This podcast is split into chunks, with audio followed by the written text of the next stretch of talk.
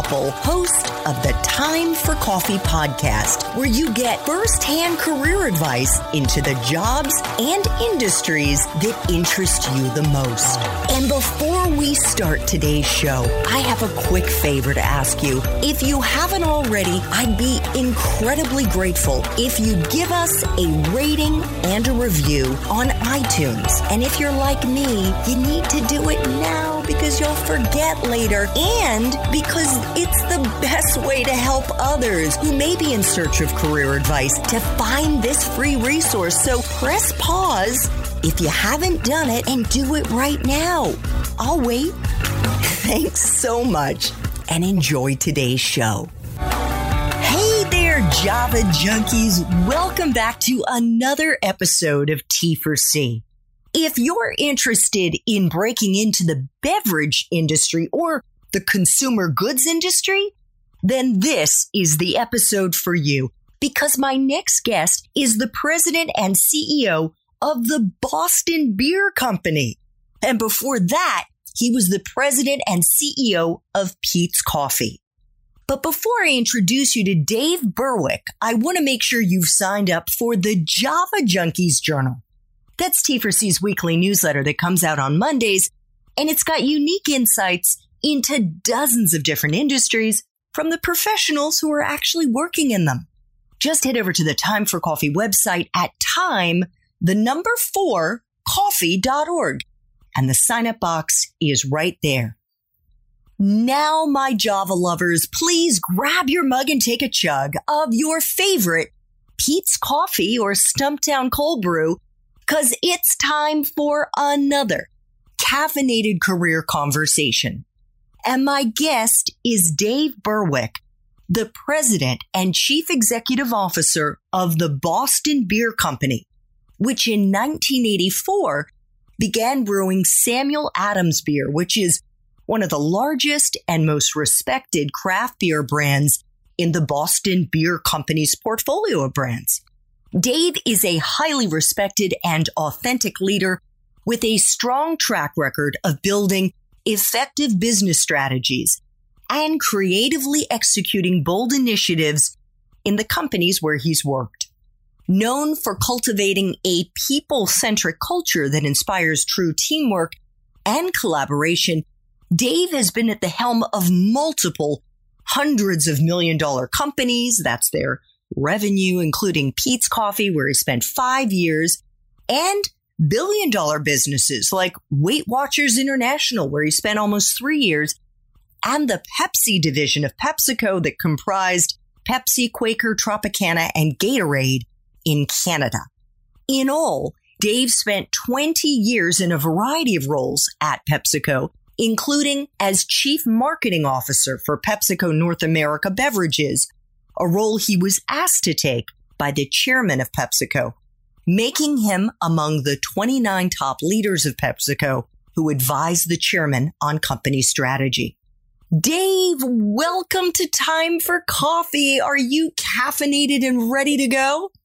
Well, thank you for having me, Andrea. And I certainly am. I have a Peet's Major Dickason cup of coffee with me because it's never too late to have coffee during the day. well, I don't know if I can agree with that. And even as somebody who lives and breathes coffee, as I do now, unfortunately, if I drink it too late in the day, it does affect my sleep. Well, fortunately, I never, I've never had that problem, and so it just does what I want it to do whenever I want it to work. So I'm, I'm very happy, even though I'm not in the coffee business anymore. I'm still a happy and loyal Peet's coffee drinker. Clearly, and actually, when I drink Peet's, I experiment. I try all kinds of coffee. I did actually also drink the Major Dickason blend. And is Peet's just known for the dark blends of coffee? Is that primarily the um, its niche? That is true. I mean, that's how Peet's really started was with a darker, richer blend that the founder Alfred Peet really preferred, and and Peet's was really the first specialty coffee roaster to introduce that type of bold flavor to the American coffee drinker. Yeah. And I learned from listening to another podcast interview that you gave that actually Starbucks was modeling its stores, I guess, off of Peet's, which had the first storefront. What's funny because m- most people don't know the story, but the original founders of Starbucks actually learned how to roast from Alfred Peet in the Bay Area, and then they headed up to Seattle to start their own business. And uh, and then they in the early coffee that they actually sold was roasted by Alfred Peet. So they started Starbucks by selling Peet's coffee, and then eventually you know learned how to obviously source their own beans and roast them on their own. So cool. One day it will be a Jeopardy question. we never know. You never know. It may have already been. I, I'm not a regular watcher. Maybe our listeners can let us know if it's already been out there. So let's dive into our 10 pizza espresso shots here. And the first question being, what entry level jobs, Dave, are available to young people who want to break into the consumer goods space? Yes, and I will say, and I'll speak for Boston Beer, and I'll try to apply it to other other areas as well. But for Boston Beer, we hire probably about twenty or thirty college graduates every year into our sales organization. So sales is really the good place to start at Boston Beer, and I would say that's true in a lot of larger, you know, consumer packaged goods companies. They recruit for, for out of college for for sales roles, and you start there, and then your career can take any turn from there. And recognizing that, particularly in these types of businesses, understanding the selling process and having interactions with customers is a, is a great way to develop yourself to do anything in, the, in those businesses. And is it sort of a rite of passage? I'm thinking as I listen to you, I've learned from those I've interviewed who are in the kind of talent and entertainment space, especially those who represent clients. And they've said, and also advertising for that matter, that you really need to start in the mailroom. That's just the way it's done. Is that the case for consumer packaged goods? I, I think it is because I think there's so much to learn about the business, but the and the best place to really learn a lot in a short amount of time is when you're literally in the trenches and you're talking to customers and you're being trained actually, which a lot of these programs, like we do at Boston Beer, have a great training program for salespeople, and you're trained how to communicate, how to sell, how to counter arguments, how to adjust your communication style to the style of the person that you're trying to sell. So these are like really critical life skills that are important no matter what you do. And certainly at the beginning of your career, to get that experience allows you then to, that's your foundation that you can build upon as you evolve in your career at a company, whether you go into marketing or finance or anything else that you might be interested in. Having a sales job really is a great learning experience that sets you up for success. Yeah, it certainly sounds like it. So, Dave, what is a useful hard and soft skill? Hard being the technical skills, soft being more people oriented that you look for in the young people that you hire?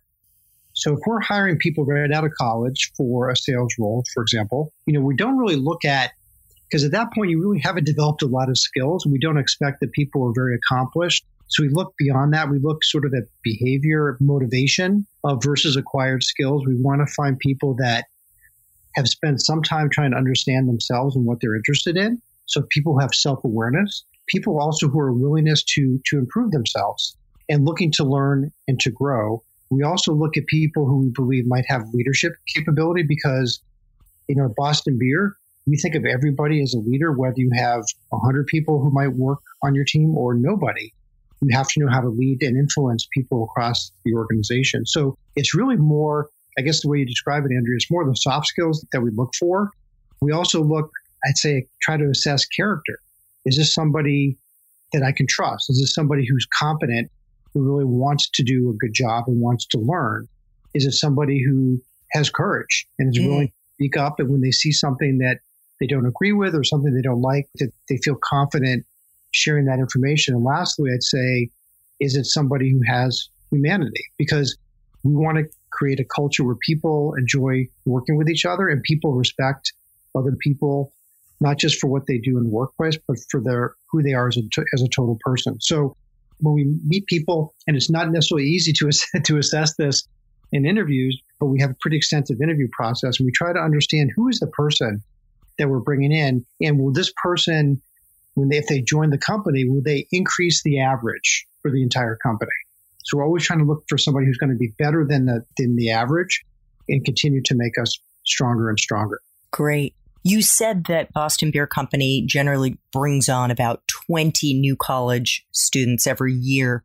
When are you recruiting for those positions? Is there a regular time of year that you're looking to fill them? Yeah, we do. We, we tend to do, we started like in the fall, in the late fall. Generally, I mean, this year because of COVID, things have been a little bit disrupted, I would say, but generally late fall and goes into the early spring is when we recruit. Okay. And they can find those positions on your company website? Absolutely. They should go to the website, our careers website, and check it out. And if you're interested, absolutely apply. Okay. Do you care about applicants' majors? And is it a deciding factor to get into this industry, Dave? In other words, if they haven't studied, I don't know what that would be. Is it a deal breaker? Not, not at all. I mean, I think whether you're, and I was a liberal arts major, and I, and I still believe strongly in the liberal arts, but you could be a liberal arts major, you could be a business major, economics, whatever it is. It, it honestly doesn't matter because we're going to train you and develop you into, into a leader. And, and so I think it's just somebody who has applied themselves and, and got something out of their college experience. But again, what you studied absolutely does not matter to us. It does not matter. What about a graduate school degree? And this is less so for those entry level positions, more so for somebody who would like to get into the C suite the way that you have, who would like to be a chief executive or chief marketing officer, chief finance officer, whatever the case may be. And if so, what do you think are the most useful grad school degrees to get? I would say, well, first of all, I would say I wouldn't worry if you're just leaving college or just out of college. I wouldn't worry too much about graduate school until you get some experience. But having said that, I think it depends where in the organization you go. So there's really probably two different pieces. One is if you end up in brand management as a career, or certainly at, at, at Boston Beer, an MBA can be helpful. It's not maybe as important as it was 10 or 15 years ago, but it still can be very helpful. And then if you're certainly like on the brewing side, there are technical, you know, degrees in biology, chemistry, et cetera, that, that a lot of our folks have that could also be useful. But beyond that, like this is not, we don't have a culture that's really dominated by graduate degrees. Other companies might be more so, but I think really the best thing to do is when you start out in a role somewhere, and then you'll you'll understand pretty quickly whether you need a, a graduate degree to get to the next place based on what your interests are and where you want to go. Because it is it's a big investment.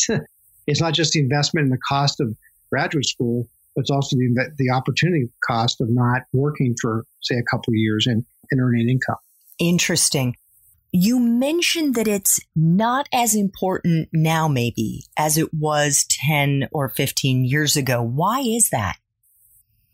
You know, it's a good question. I think, I just think our culture was such, you know, back in the day when, when an MBA, as an example, was something that was really a requisite for advancement into, into the C-suite level of many organizations. And I, I don't, today you look around, you just don't see, again, it varies by industry and company, but I just don't see the preponderance of MBAs. And I, I also know, for example, and I, I have an MBA, but I also know that when I look at candidates within the organization, say we're promoting people or moving people around or discussing this person might be a very high potential person, I've never go back and look at their education, quite honestly. Like instinctively for me, I don't, whether they have an advanced degree or not, doesn't matter. What, what matters the most is do they perform well in their job? And do we think they have the leadership capability that's required to be successful at the company? Got it. Dave, what kind of life experiences, so those experiences we have outside the classroom, do you think are most useful for someone starting out in this field? And maybe it includes being a beer drinker, being a coffee drinker, enjoying a good Mountain Dew, you know, every now and again. I'm not sure, but what would you say would be the most useful life experiences? Well, I do think for anybody who's, you know, who's interested in working for a company, any company, it is important that you that you understand what products they make and you have some affinity toward them. And you, because that's what you'd be spending your time talking about and, and working on and trying to grow. So you have to care about what, what it is that you, that you're selling. Otherwise, what's the point? What's the point of doing that? In terms of life experiences, I'd say any opportunity to lead, honestly, any opportunity to lead. And I don't mean you have to be this with the captain of, of a sports team at, at college, but it's a good experience. But you can be involved in school organizations, you know, for your fraternity, sorority, any kind of leadership roles there. I think also just getting a good summer job. And I know there's a lot of pressure to have like the perfect resume coming out of college with all sorts of seemingly important summer jobs. For me, I think it's, it's more important just to get a real job and work with real people. And for example, not as easy now because of where we are in the world, but work at a restaurant, work in hospitality, work in a in a blue collar role.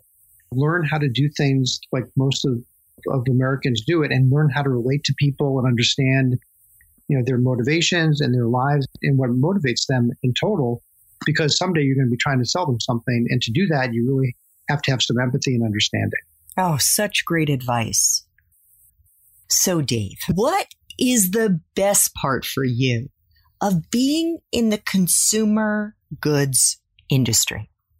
I think what I like about it is that it starts with the consumer.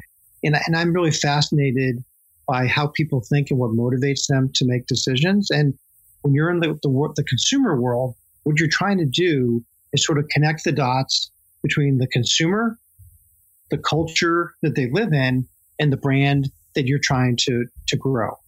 And so it's that connection, connecting the dots, consumer culture brand, I think is really interesting and exciting to me because it's, it's nuanced and takes, there's math involved, but there's also music involved, you know, to really connect to a consumer. It's the math and the music. And I think generally these categories that are consumer driven tend to be more fun. They tend to be more relatable. They tend to be more high profile categories and brands that people, all your friends and relatives are, are aware of and you're kind of in the mix. And I think that's that makes it consumer goods industry. You know, beer is certainly a big part of that. A fun place to be. I'd also say, lastly, all these categories tend to be really competitive, super competitive industries. And I think when when you have lots of competition, you know, when I was at Pepsi, we couldn't exist without Coke, and vice versa. When I was at Peet's, you know, we couldn't exist without Starbucks, and vice versa, because it makes you better it puts pressure on the companies to perform, but it brings out your best when you have tough competition that's driving you to, to do things differently. So I think the, all these consumer goods companies, from Pepsi to you know to Procter and Gamble to Clorox to General Mills to Boston Beer, all have those characteristics, which is why I think it's really an exciting place to be, and obviously why I've spent, I guess, my whole career in places like that. And I guess the beer at the end of the day. I don't know if you're somebody who who gets to have a keg in his office. Like that's got to be a nice part of it too. It is fun. We have a great we have a great bar set up at the office now. Of course, no one's been in the office since March 11th. But having one day we'll all be back together again, and it's a fun place to relax and socialize. I think in the beer industry, look, it's a fun industry. You can't take it you know that seriously. You know, we have fun. Obviously, we do everything responsibly, but it's, it's a very casual atmosphere.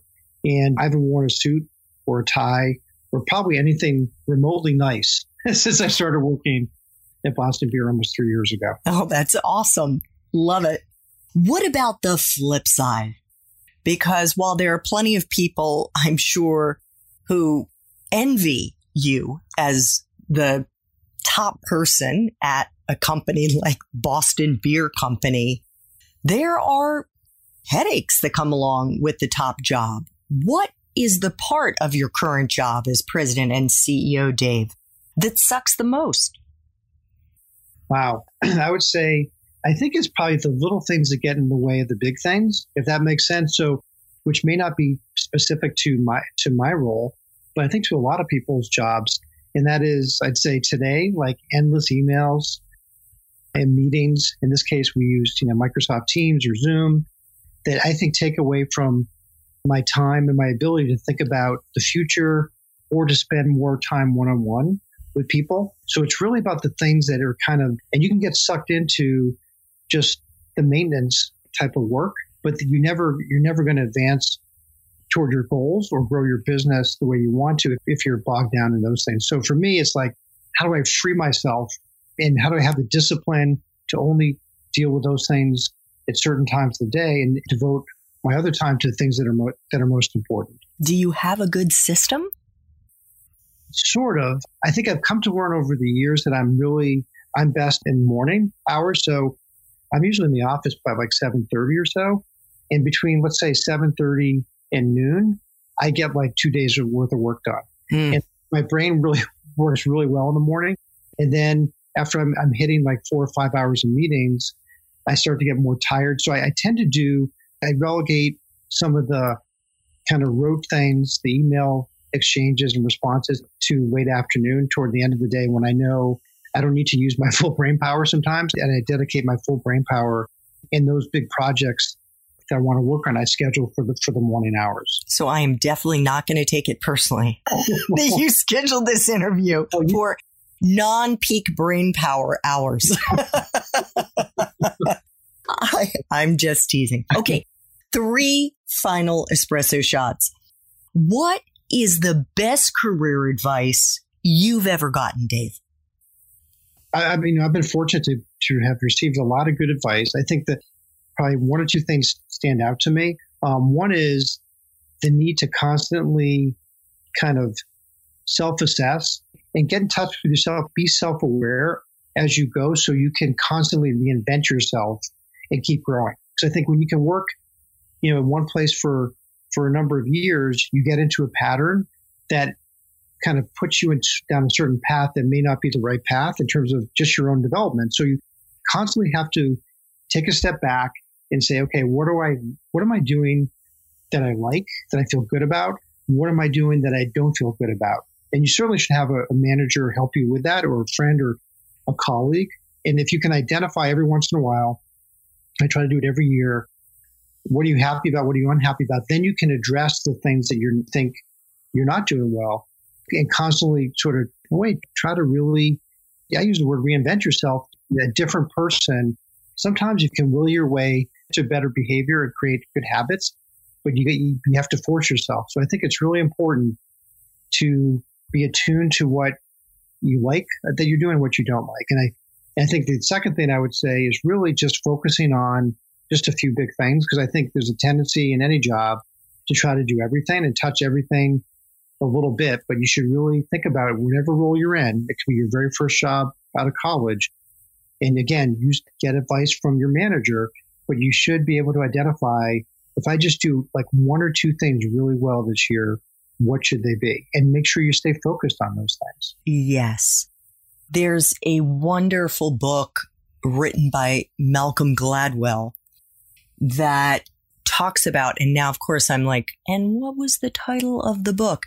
No, I'll think of it in a second. But he goes into the value of accruing 10,000 hours of expertise as a way to become really valuable. I mean, he's really looking at, I, th- I believe the book was, was it Blink? I think it was Blink. Yep. It was Blink. And he's looking at the people who've become the best of the best, whether it's a chess master or someone else who's at the very top of their industry. And he says it takes about 10,000 hours, which I did a back of the envelope math calculation. It's about, if you work 40 hours a week, that's about five years. Five years of work to build your skill set and become really good at it. Do you agree with that? I agree. I do. I think one of the things that I've had to deal with in my career is I feel like I'm a really good generalist. So I have I don't have that one like towering strength or specialty because I probably didn't spend that time on the one thing because you know a lot of things interest have always interested me. I've never been interested in just one thing. So my career has been how do you be how do you come in as a generalist and make that an advantage and make that a positive.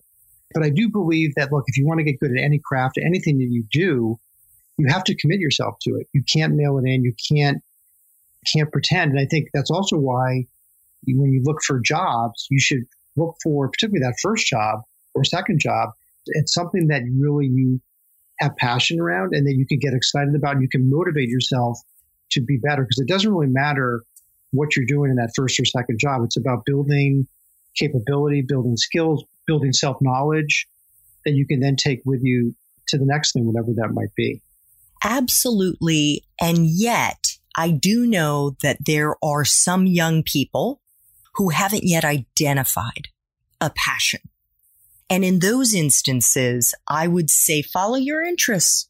Don't stress yourself out. Like if you're interested in beer, if you're interested in coffee, if you're interested in fashion, if you're interested in whatever it is, start there because so much of our lives is iterative. So much of our careers is iterative. Yeah, I, I agree completely. I think of it this way. I think of it, and I, Andrea, what you just said, it's like it's a you know it's a journey, right? It's just a journey, and it's got to start somewhere, and then but that one step can lead where you maybe thought it was going to lead, or it can lead to a completely different direction. And so it's really about just you know cobbling together the different steps along the way, and it's remarkable how you find a way to, to something that's going to make you feel fulfilled and, and feel happy. And, and oftentimes it's very hard to predict ahead of time what it's going to be. And the key, I think it's important just to keep an open mind and, and really make a strong effort to get the most out of whatever that, whatever that A hundred percent. And maybe because Dave, I interviewed earlier today a man who started out in the music industry and went to a school where he studied like music composition and theory and a little technology and whatnot. And he has, honest to God, improvised his way into the tech startup world. And he's been in the tech startup world for about 15 years. And it is all about improvisation. And I think that is, in fact, the way so much of our careers unfold outside the music industry outside of doesn't matter what that space is because shit happens. Like curveballs get thrown at you, like the coronavirus and other things. And you have to improv. You have to figure it out. That's exactly right. I mean, I agree completely. And I think something else I wish I had thought about before. It's funny because I look back at my time in college, which was a college called Middlebury, which I think I know you're familiar with as well. And, uh, you know, I don't I don't wish I had uh, had more fun. I actually wish I had done more work because I, I, think it's kind of strange, but I, I, think I realized that a lot of the things that the connections you make, and really, like I talked about connecting as a marketer in consumer goods, is about connecting the dots between the consumer and the culture and the brand. I think a lot of life is just about, and work for sure, is about connecting the dots. And you, you know, I've, a son now who's a senior in college. I know he's taking a course on Martin Heidegger who a German you know, philosopher, not easy to read. a whole course, not just a book, but a whole course on him. But I guarantee you, like some point in his life, he, he's going to, it's going to inspire him to see things differently. And you can make contributions and see value in things that other people don't see when you have all these different currents running inside of you. And I think that's what makes life interesting too, is, is making, connecting to maybe un, things that seem unlikely to be connected together, make them fit. And yes. I think certainly as a marketer, as a brand person, that's really valuable. I love that. Thank you so much for sharing that. So, Dave, what movies, if any, or Netflix, Amazon, Hulu shows or books do you think accurately depict your profession? Okay, that's an interesting one. So, I can think of a few things that that depict parts of what my life is. Mm-hmm. One of them, I would say, okay, Billions which is just a, such a well written show. And, it, and for me, it's not because you have to be a jerk to be successful, but it kind of talks to the nuances and the complexities of humans and human relationships. And, you know, is Paul Giamatti, is he a good guy or is he a bad guy? Is Damian Lewis a good guy or a bad guy? It changes every episode. You don't know. Mm-hmm. I think that's the reality of, of dealing with people. People are very complex and understanding what makes people, how people think and what makes them behave is really important to understanding how to be successful in a large organization. So that's one of them. Game of Thrones, one of my oh, favorites, is certainly love it. And I think just the utter competitiveness of Game of Thrones. And, and as an example, this year, beginning of this year, you know, we at Boston Beer we have a product called Truly Hard Seltzer, and it's been quite successful. And and our goal is to keep, is to keep it that way. And, and one of our big competitors, Anheuser Busch InBev, was coming into the category with Bud Light Seltzer, back in January, and we we talked about it like it was the you know the White Walkers were coming. so we had to prepare. because they're going to keep coming, and they're going to keep coming, and they're going to keep coming.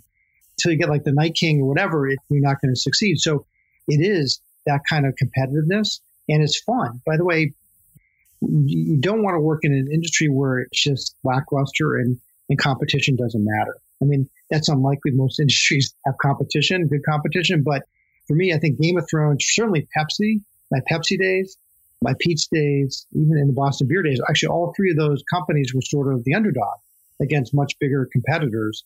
And I think that Game of Thrones kind of mentality is interesting. I think I'll say one more, which is one of my favorites, which is no longer on. I think it was on Hulu, and that's uh, Nathan for You, which was kind of a fun, quirky show about how to market something that's seemingly unmarketable. It's and called you, Nathan for You. Nathan for You. And it's a guy, Canadian guy, Nathan, I forget his last name, who had this show who basically he would partner with different people who were looking to make their companies or their brands successful and who use very unconventional, super creative and kind of on the edge type ideas in order to do that. And I think for me, what that talks to is really the, the creativity is rare in this world. It's, you know, yeah, you see it and in the entertainment industry for sure and other kinds of storytelling businesses. But I think generally within the world of, of business, creativity is a very rare talent. And I think trying to find it and to attract creative people to your organization and treat them, sometimes you have to treat them a little bit differently because they, they just operate differently is really important because people want to be presented things in a different way, in a new way, in an exciting way, in a compelling way. And they want to be drawn into storytelling. And creative people can do that. And you know, the average people can't. Oh my gosh. Can't wait. I've watched Billions, love Billions, love Game of Thrones. Haven't watched or heard of Nathan for you. His name is Nathan Fielder. That's right. That's and uh, we'll include show links to all of those in case you want to watch. So, final espresso shot, Dave. What would Java junkies be surprised to learn about this profession? Okay, well, I'd say probably a couple of things. I mean, one is you have to sell a lot of different constituents before you even get to the consumer. So people tend to think, hey, I have a beer at Sam Adams or Truly Hard Seltzer, and I want to sell it to the consumer. And I'm going to market it to that consumer. In our industry, it's different because you have to go through a beer wholesaler. So we at Boston Beer are not allowed to distribute our beer straight to the grocery store or the liquor store where you would buy it. We have to go through about 400 different beer wholesalers. But in order to get to the shelf at your local, you know, Kroger or your local you know, liquor store, we have to get our wholesalers excited about what we're doing. So we have to sell them. We have to sell actually the folks at Kroger and we have to sell the consumer. So there's like multi layers of persuasion required in order to get your product onto the shelf. The second thing I would say that's different is that this category, the beer category, is just hugely competitive. And you think of there's the big players like Anheuser-Busch InBev and Constellation, who makes Modelo and Corona, and Heineken and Molson Coors. But you also, in our world, have about 8,500 or so small local craft brewers all over the country who make great beer who we have to compete with. So we really have, call it 9,000 or so competitors that we have to compete with every single day. And again, back to what I said earlier, that's what makes it kind of exciting too. It makes and forces you to be as good as you can possibly be. Yeah, I think that's why maybe the White Walkers is a good analogy because you're thinking about all those 8,500 guys out there, those smaller craft breweries that are coming after you. Absolutely. Dave, thank you so much for making time for coffee today. I should have said make time for Sam Adams. It's almost that time. Uh, with me in the Time for Coffee community, this was just wonderful. Thank you very much. Thanks so much for listening to this latest episode of T for C. And if you're interested in learning more about my coaching services for confused college students and recent grads, feel free to check out the Time for Coffee website under the coaching tab at time, the number 4 coffee.org or text me at 202 236 5712. That's 202 236 5712.